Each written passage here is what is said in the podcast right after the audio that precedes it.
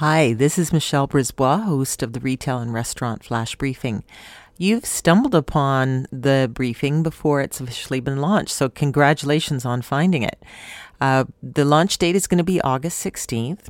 But since you've been sleuthy and found it ahead of time, there is a little bonus for you. I've opened a Facebook group called Restaurant and Retail Marketing.